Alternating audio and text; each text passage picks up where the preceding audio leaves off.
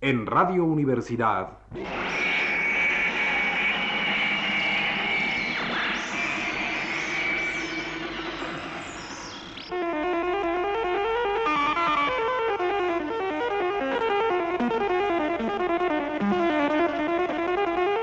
Presencia de Carlos Fuentes. La realidad de nuestro tiempo en el arte y en las letras, vista por el escritor Carlos Fuentes. En esta ocasión, Carlos Fuentes hablará de el arte contemporáneo de México. El arte antiguo de México es circular. Su tiempo y su espacio se niegan a resolverse en una ilusión lineal. El muralismo fue fundamentalmente lineal. Se resolvió en un progreso anecdótico, accidentado pero ascendente, accidentado por occidentado. La orientación indígena es de otro signo. En una ocasión, visitando las ruinas de Uxmal con el pintor italiano Adami, este me hizo notar cómo la función religiosa del conjunto es escondida, sí, pero a la vez superada, por una forma estética en la que cabe mucho, muchísimo más que el pragmatismo teocrático que la dictó originalmente. Y es que el sentido del arte mexicano antiguo consiste precisamente en elaborar un tiempo y un espacio amplísimos, en los que quepa tanto el círculo implacable de la manutención del cosmos, como la circularidad de un perpetuo retorno a los orígenes, como la circulación de todos los misterios que la racionalización religiosa no puede acotar. Así, nuestro arte antiguo termina por crear un signo de apertura. El significante no agota los significados. La forma es más amplia y resistente que cualquiera de los contenidos que se le atribuyan. Y esta calidad formal es la que asegura precisamente la vigencia y multiplicidad de los contenidos. El conjunto de Uxmal, una estatuilla olmeca o un relieve zapoteca admiten, reclaman varias lecturas, existen a un nivel histórico, social, religioso, psicológico, estético, simbólico, físico y metafísico, real y suprarreal. Es posible, en cambio, leer un mural de Diego Rivera en otro sentido que no sea el literal y didáctico que el muralista obviamente se propuso. Y es que en el arte antiguo de México existe una secreta tensión que el pensamiento positivista no puede admitir. Este pretende de manera abstracta suprimir la contradicción entre la necesidad y la libertad. El enunciado de la ley, todos los hombres son iguales, debería asegurar su coincidencia. En las sociedades indígenas todo era necesario. La libertad, a primera vista, solo es identificable con una aspiración, centrada en el mito de Quetzalcoatl y degradada, como lo ha hecho notar Loret Sejourné, por la necesidad política del imperio azteca. No faltan, desde luego, las pruebas de una variada resistencia a esa política, pero en el origen mismo del mundo antiguo, lo indica, entre otras cosas, el propio mito de la serpiente emplumada, un dios envidiado, traicionado, caído porque creó a la criatura, existe esa tensión en un doble aspecto. La necesidad en sí es una prueba de la insuficiencia humana. El asombro cósmico, el terror natural, no son nunca ajenos a una reflexión, por sumaria que sea, sobre los límites de la libertad. En cierto modo, esa libertad crea lo que la niega para saberse distinta. Los hombres no pueden ejecutar las obras de los dioses. ¿Pueden los dioses ejecutar las obras de los hombres? La antigüedad greco-latina contesta que sí, el destino de los dioses se confunde con el de los hombres. Cultura trágica que aspira a la reunión. La antigüedad mexicana contesta negativamente, los dioses son distintos de los hombres. Cultura teocrática que afirma la separación. Venus y Apolo son dioses fisurables, son dioses eróticos, penetran y son penetrados por los hombres. La coatlicue no admite fisura alguna. Es el monolito perfecto, una totalidad de lo intenso, autocontenida y omnicontinente. Carece significativamente de cabeza. Renuncia al antropomorfismo. Es una diosa, no una persona, y una deidad separada de las vacilaciones, tentaciones, necesidades o libertades humanas. Cuando el tiempo y el espacio se reúnen en la Coatlicue, dejan de ser objeto de identificación humana y se imponen como algo más, un poder aparte, que no se funde con lo real y que sin embargo es parte de lo real porque, quizás a pesar suyo, multiplica la realidad. Los dioses mexicanos, en este sentido, son algo más que una ilustración de la naturaleza. Pretenden ser lo que la naturaleza jamás puede ser, lo otro, una realidad separada. Esta decisión de crear una realidad ajena a la vida natural abre un espacio de extrañamiento y promueve un encuentro paradójico entre lo que no puede ser tocado o afectado por los hombres, lo sagrado, y la construcción humana, física e imaginativa de esos espacios y de esos tiempos de lo sagrado. La imaginación de los hombres ha creado lo que enseguida será enajenado, separado de los hombres. La cuatlicue cuadrada, decapitada, con su guirnalda de calaveras, su falda de serpientes, sus manos abiertas y laceradas, quiere ser impenetrable, quiere ser monolítica. Como todos los dioses del panteón azteca, ha sido creada a imagen y semejanza de lo desconocido, y sus elementos decorativos, si separadamente pueden ser llamados calaveras, serpientes, manos, en verdad se funden en una composición de lo desconocido. Vistos en su conjunto, ya no quieren ser nombrados. La cuatlicue es el símbolo de una cultura ritual, de una cultura de repeticiones sagradas que excluye la renovación histórica. Quizá esta negación extrema fue una condición para que hoy, vaciada de su función precisa, literal, la forma de la escultura indígena aparezca desprovista de su viejo significado unívoco y abierta a la pluralidad ambigua pues estas figuras voluntariamente enajenadas, distantes de una cultura ritual que excluía el cambio, remitían, precisamente en virtud de esa voluntad estática, a los hombres que las imaginaban a sus propios orígenes. Cuando el futuro es suprimido, el origen ocupa su lugar. Pero el hombre instalado de nuevo en los orígenes también ha estado fuera de ellos.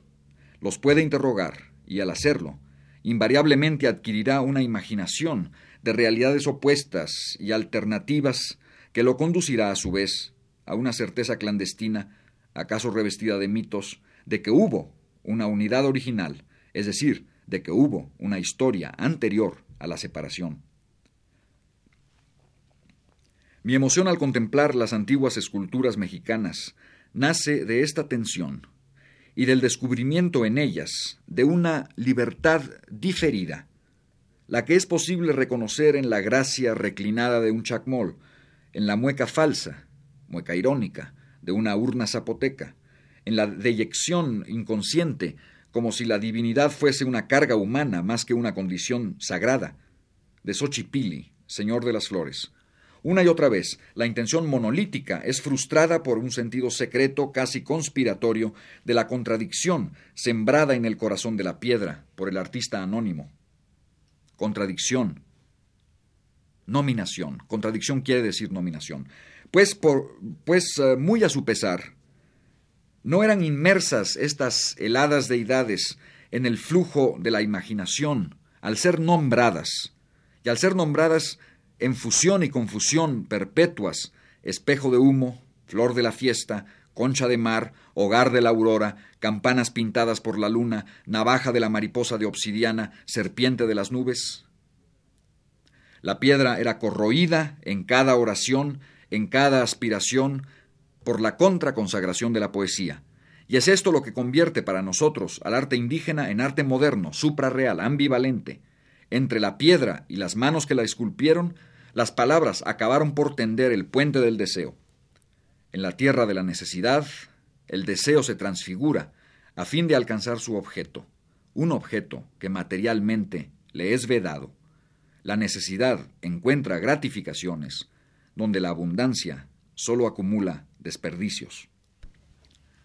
Cuéntase en los anales de Cuautitlán que los llamados Tezcatlipoca, Ilhuimecatl y Toltecatl, todos ellos nigrománticos certificados, decidieron expulsar de la ciudad de los dioses a Quetzalcoatl. Pero necesitaban un pretexto, la caída, pues mientras representase el más alto valor moral del mundo indígena, Quetzalcoatl era intocable. Prepararon pulque para emborracharlo, hacerle perder el conocimiento e inducirlo a acostarse con su hermana, Quetzaltépatl. Como en las historias antiguas, la embriaguez y el incesto serían una tentación suficiente. Pero ni Noé, ni los habitantes de Sodoma eran dioses, y los demonios mexicanos sabían que Quetzalcoatl lo era. ¿Bastarían las tentaciones humanas? Para desacreditar al Dios ante los hombres, sí. Pero para desacreditarlo ante los dioses y ante sí mismo. Entonces Tezcatlipoca dijo, propongo que le demos su cuerpo. Tomó un espejo, lo envolvió en algodones y fue a la morada de Quetzalcoatl. Allí le dijo al dios que deseaba mostrarle su cuerpo. ¿Qué es mi cuerpo? preguntó con asombro Quetzalcoatl. Entonces Tezcatlipoca le ofreció el espejo, y Quetzalcoatl, que desconocía la existencia de su apariencia, se miró y sintió gran miedo y gran vergüenza. Si mis vasallos me viesen, dijo, huirían lejos de mí. Presa del terror de sí mismo, del terror de su apariencia, Quetzalcoatl bebió e hizo el amor esa noche. Al día siguiente huyó. Dijo que el sol lo llamaba. Dijeron que regresaría. La parábola de Quetzalcoatl nos conduce de nuevo, aclarándolo y contemporizándolo, al tema de la tensión entre libertad y necesidad, entre estar y devenir, entre padecimiento y deseo, entre consagración y profanación, entre identidad y anonimato.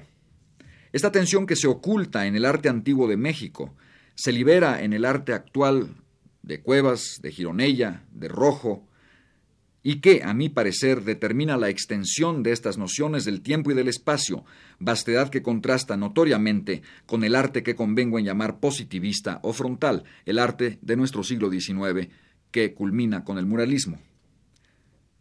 Quetzalcoatl lucha con su apariencia. Es el único dios mexicano que se atreve a aparecer con un cuerpo, con una identidad.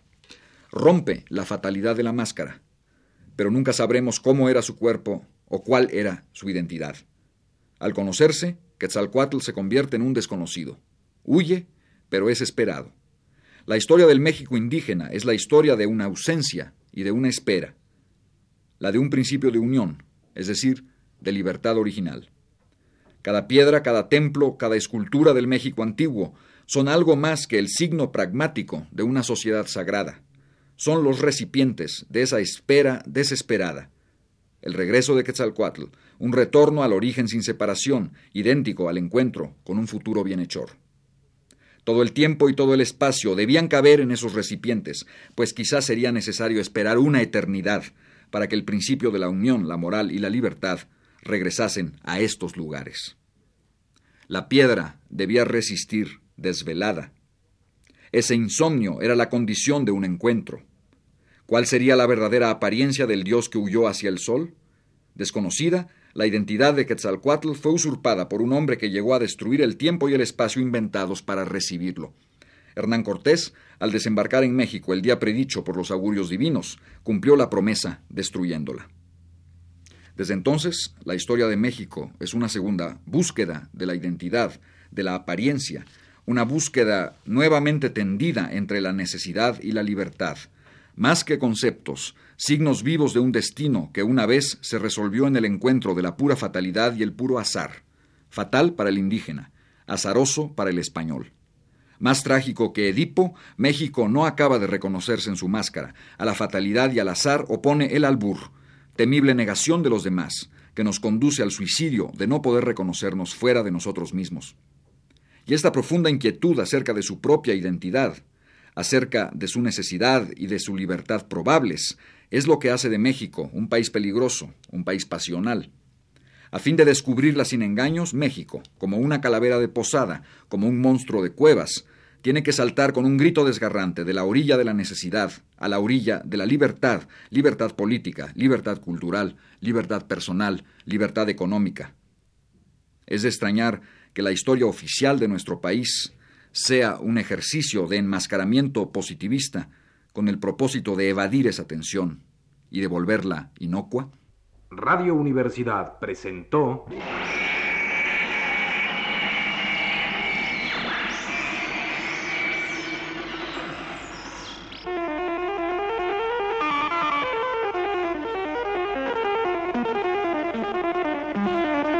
Presencia de Carlos Fuentes.